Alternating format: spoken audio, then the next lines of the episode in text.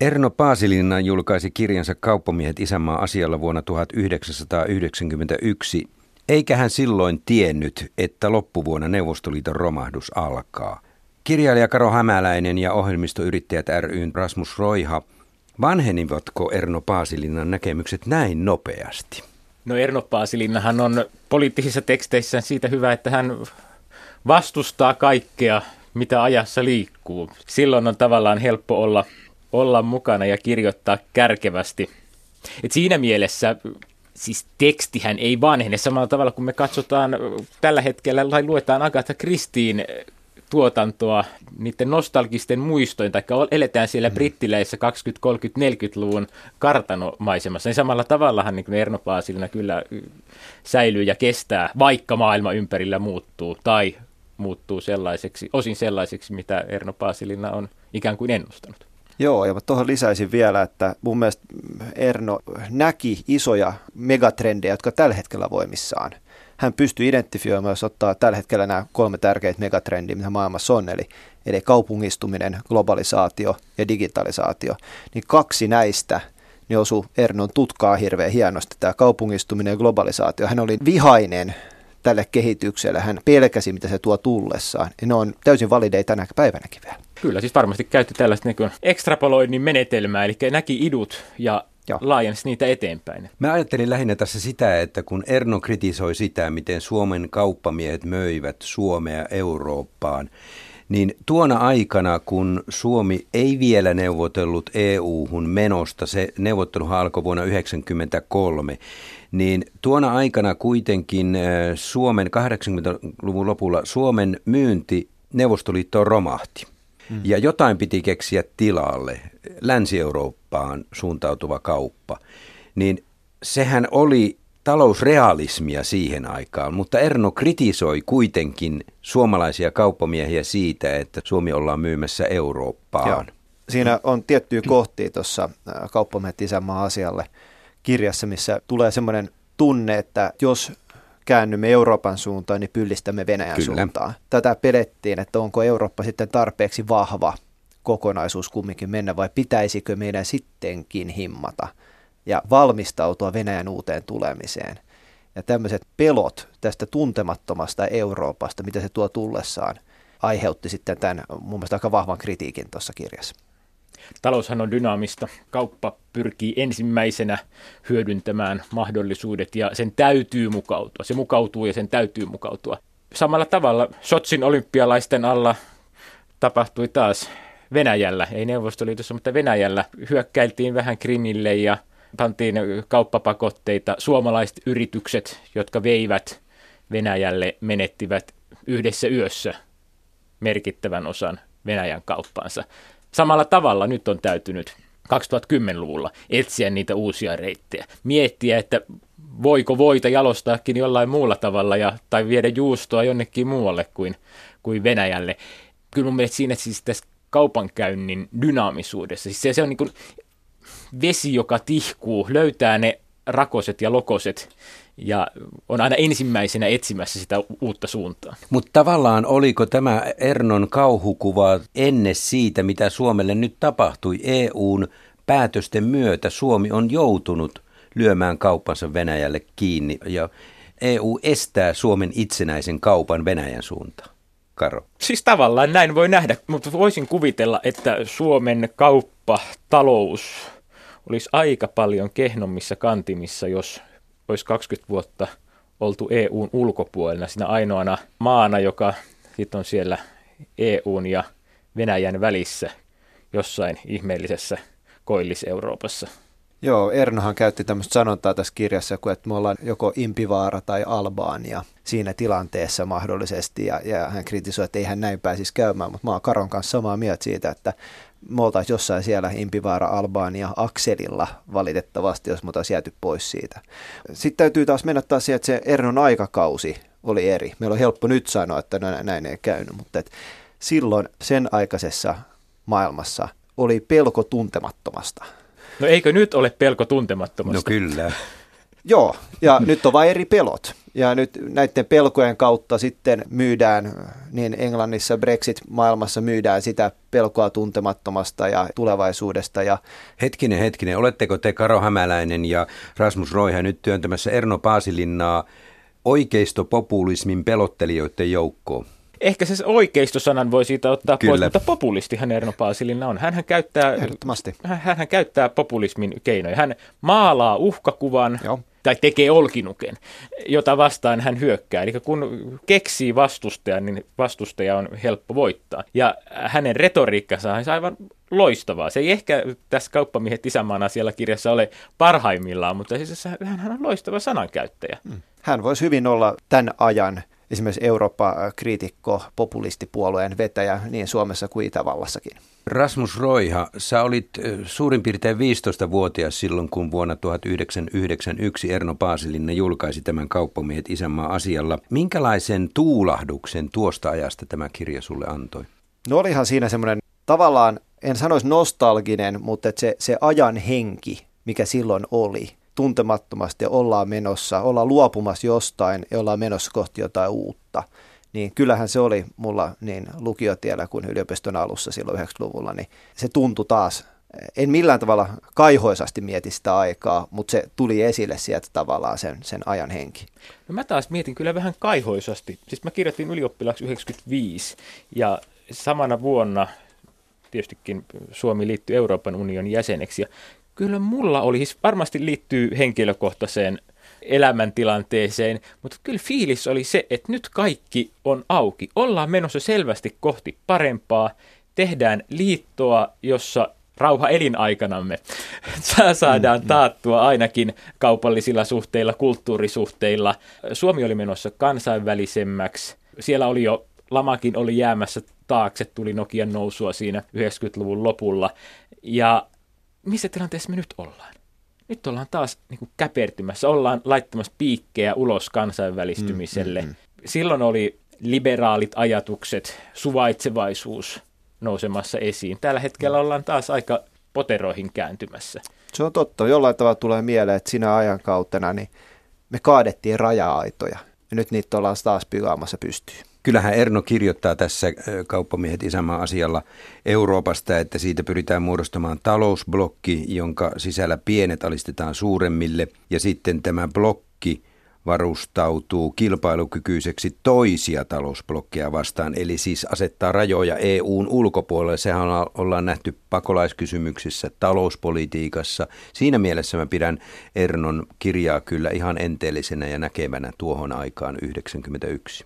Joo, ja sitähän ollaan nimenomaan tekemässä nyt tällä hetkellä. Ja kauppa- ja tullimuureja rakentamassa, ne nyt ei ole tietysti EU-lähtöisiä ensisijaisesti, mutta, mutta näin on. Siis heiluri heilahtaa, välillä ollaan liberaalimmassa, välillä ollaan konservatiivisemmassa, välillä ollaan kansainvälisemmässä, välillä ollaan impivaaralaisemmassa. Mutta Karo, kun äsken puhuit siitä, miten oli kuitenkin hyvä nousukausi ja taloudella meni hyvin, niin mitä Erno tarkoitti sillä, kun hän kirjoitti tuossa, että Suomi ei osaa elää menestyksensä keskellä. Mitä syitä Erno näki siihen? No jos me ajatellaan 90-luvun alkua, jolloin Erno Paasilinna nämä tekstit kirjoitti, niin kyllähän meillä on takana se 80-luvun juppikulttuuri, nousukausi.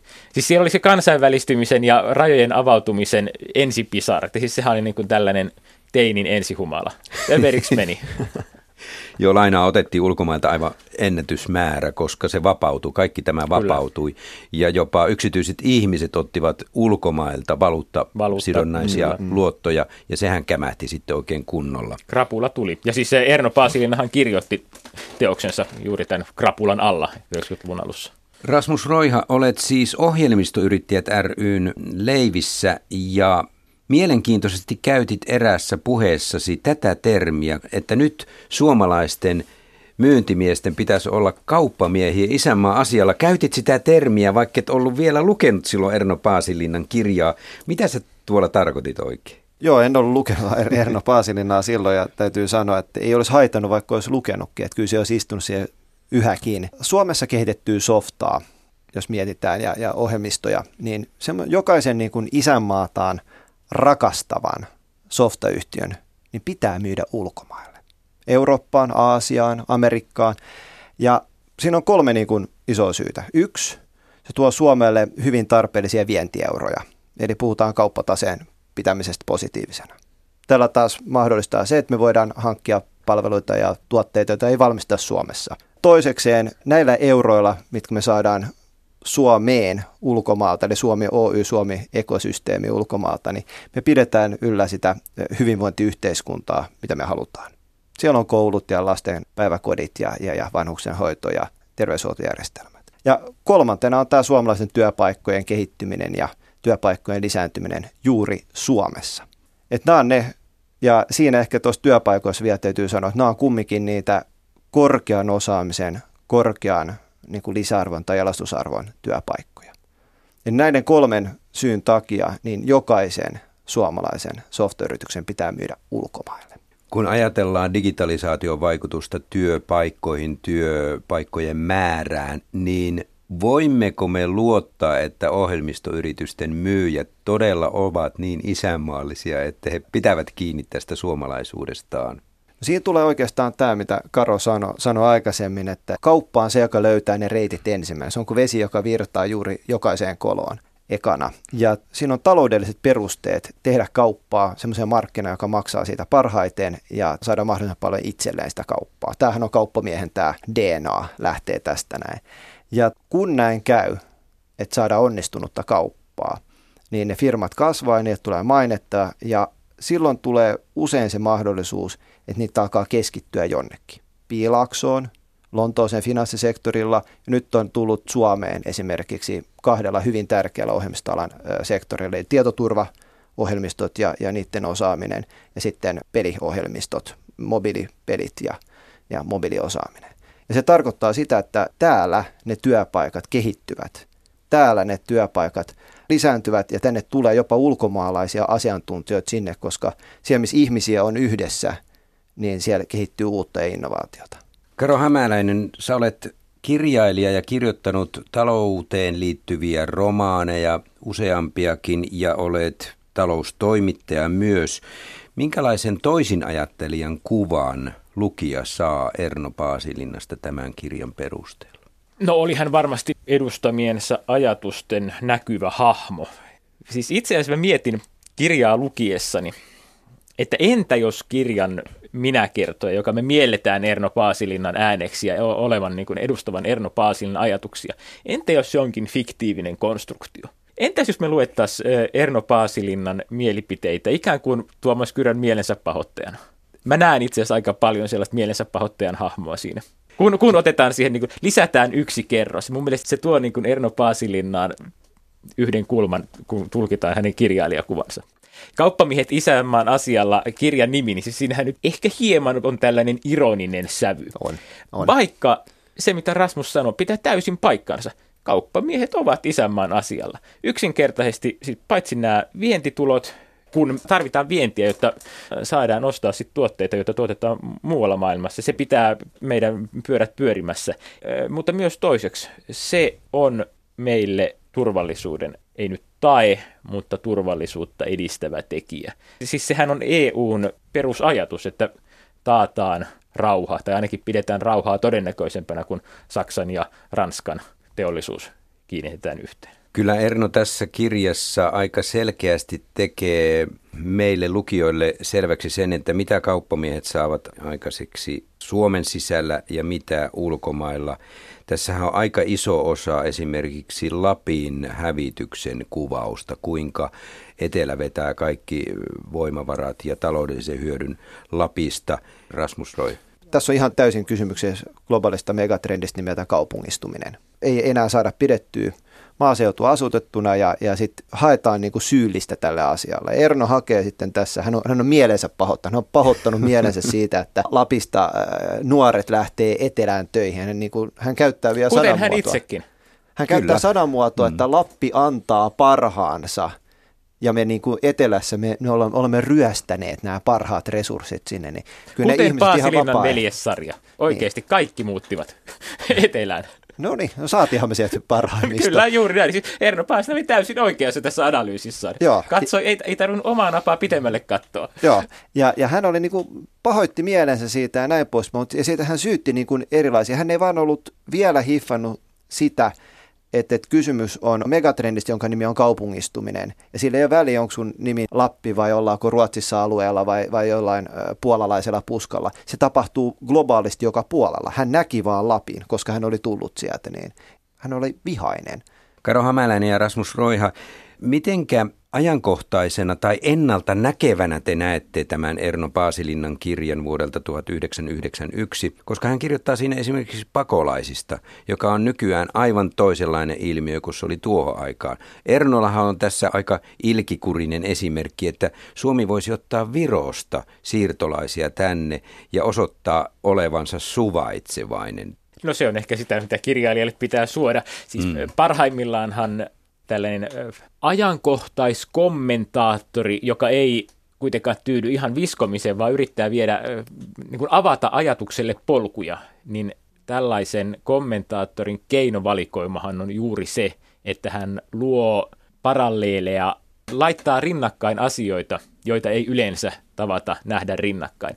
Ja kuinka me suhtaudumme asiaan A, jos asia B suhteessa meihin onkin samanlainen kuin asia A, miksi me, me emme suhtaudu asiaan B samalla tavalla kuin asiaan A. Siis sehän on erittäin hyvä ja avartava, niin kuin ajatuksia avartava keino. Mä sanoisin, että hän oli kylläkin toisaalta, vaikka hän ei nähnyt aina niin kuin niitä isoja megatrendejä ja näin poispäin, mikä siinä on syynä, niin hän oli kyllä visionääri siinä, että hän ymmärsi, että, että me tullaan näivettymään Suomena, jos emme ota ulkomaalaista osaamista tänne näin. Jos emme avaa rajojamme, jotta tänne otetaan uutta ajatusta, uutta verta, uusia työntekijöitä ja näin poispäin. Eli sinänsä hän on jo 90-luvulla viitottanut sen tien, jotka monet maat ja, ja kansakunnat on todenneet ja ymmärtäneet vasta 2000-luvulla, pitkälti 2000-luvulla. Ja mehän ollaan nyt esimerkiksi väestöpyramidin kanssa semmoisessa tilanteessa, että jos me oltaisiin tehty niin kuin Erno vähän ilkikurisesti tuossa ehdotti, niin me oltaisiin oikeasti kansakuntana hirveän paljon paremmassa jamassa. Kirjailija Karo Hämäläinen ja ohjelmistoyrittäjä ryn Rasmus Roiha. Minkälaisen muutoksen aikana Erno tätä kirjaa kirjoitti, koska Suomi oli hyvin erilainen 90-luvun lopussa kuin 80-90-luvun taitteessa, kun Erno tätä kirjaa kirjoitti. Rasmus. Samanlaisen muutoksen ajankohtana kuin mitä me olemme nytten. Ihan konkreettisesti. Me puhutaan tällä hetkellä, ei ainoastaan meidän toimia, mutta koko valmistavasta teollisuudesta tulee automatiikkaa, tulee robotisaatiota, digitalisaatio, pelätään työpaikkojen, pelätään tulevaisuuden puolesta, että, että nämä tulee ja vie sen silloin se oli, että EU tulee ja vie meitä kansallisen päätäntävallan. Eli ihan samanlaisessa murroksessa asiat tulevat muuttumaan väjäämättömästi. Nyt on kysymys siitä, että laitetaanko käsijarru päälle ja lähdetään viivytystaisteluun, joka hävitään, joka oli vähän tämä Ernon niin kuin, ehkä tämä mantra tässä joka puolella. Hän haki sitä vastakkainasettelua ja sitä, että jos me sittenkin vaan ei tehtäisi. Mutta onneksi silloin tehtiin. Siis kyllähän 90-luvun alku, kyllä siellä oltiin, jos niin kuin miettii poliittista ja geopoliittista murrosta, niin se nyt voi olla suurin, mitä meidän elinaikana on nähty. Eli silloin oli 80-luvun lopun rapauttava, kun rautaesirippu mureni niin kuin Berliinin muurin palaset yksi kerrallaan.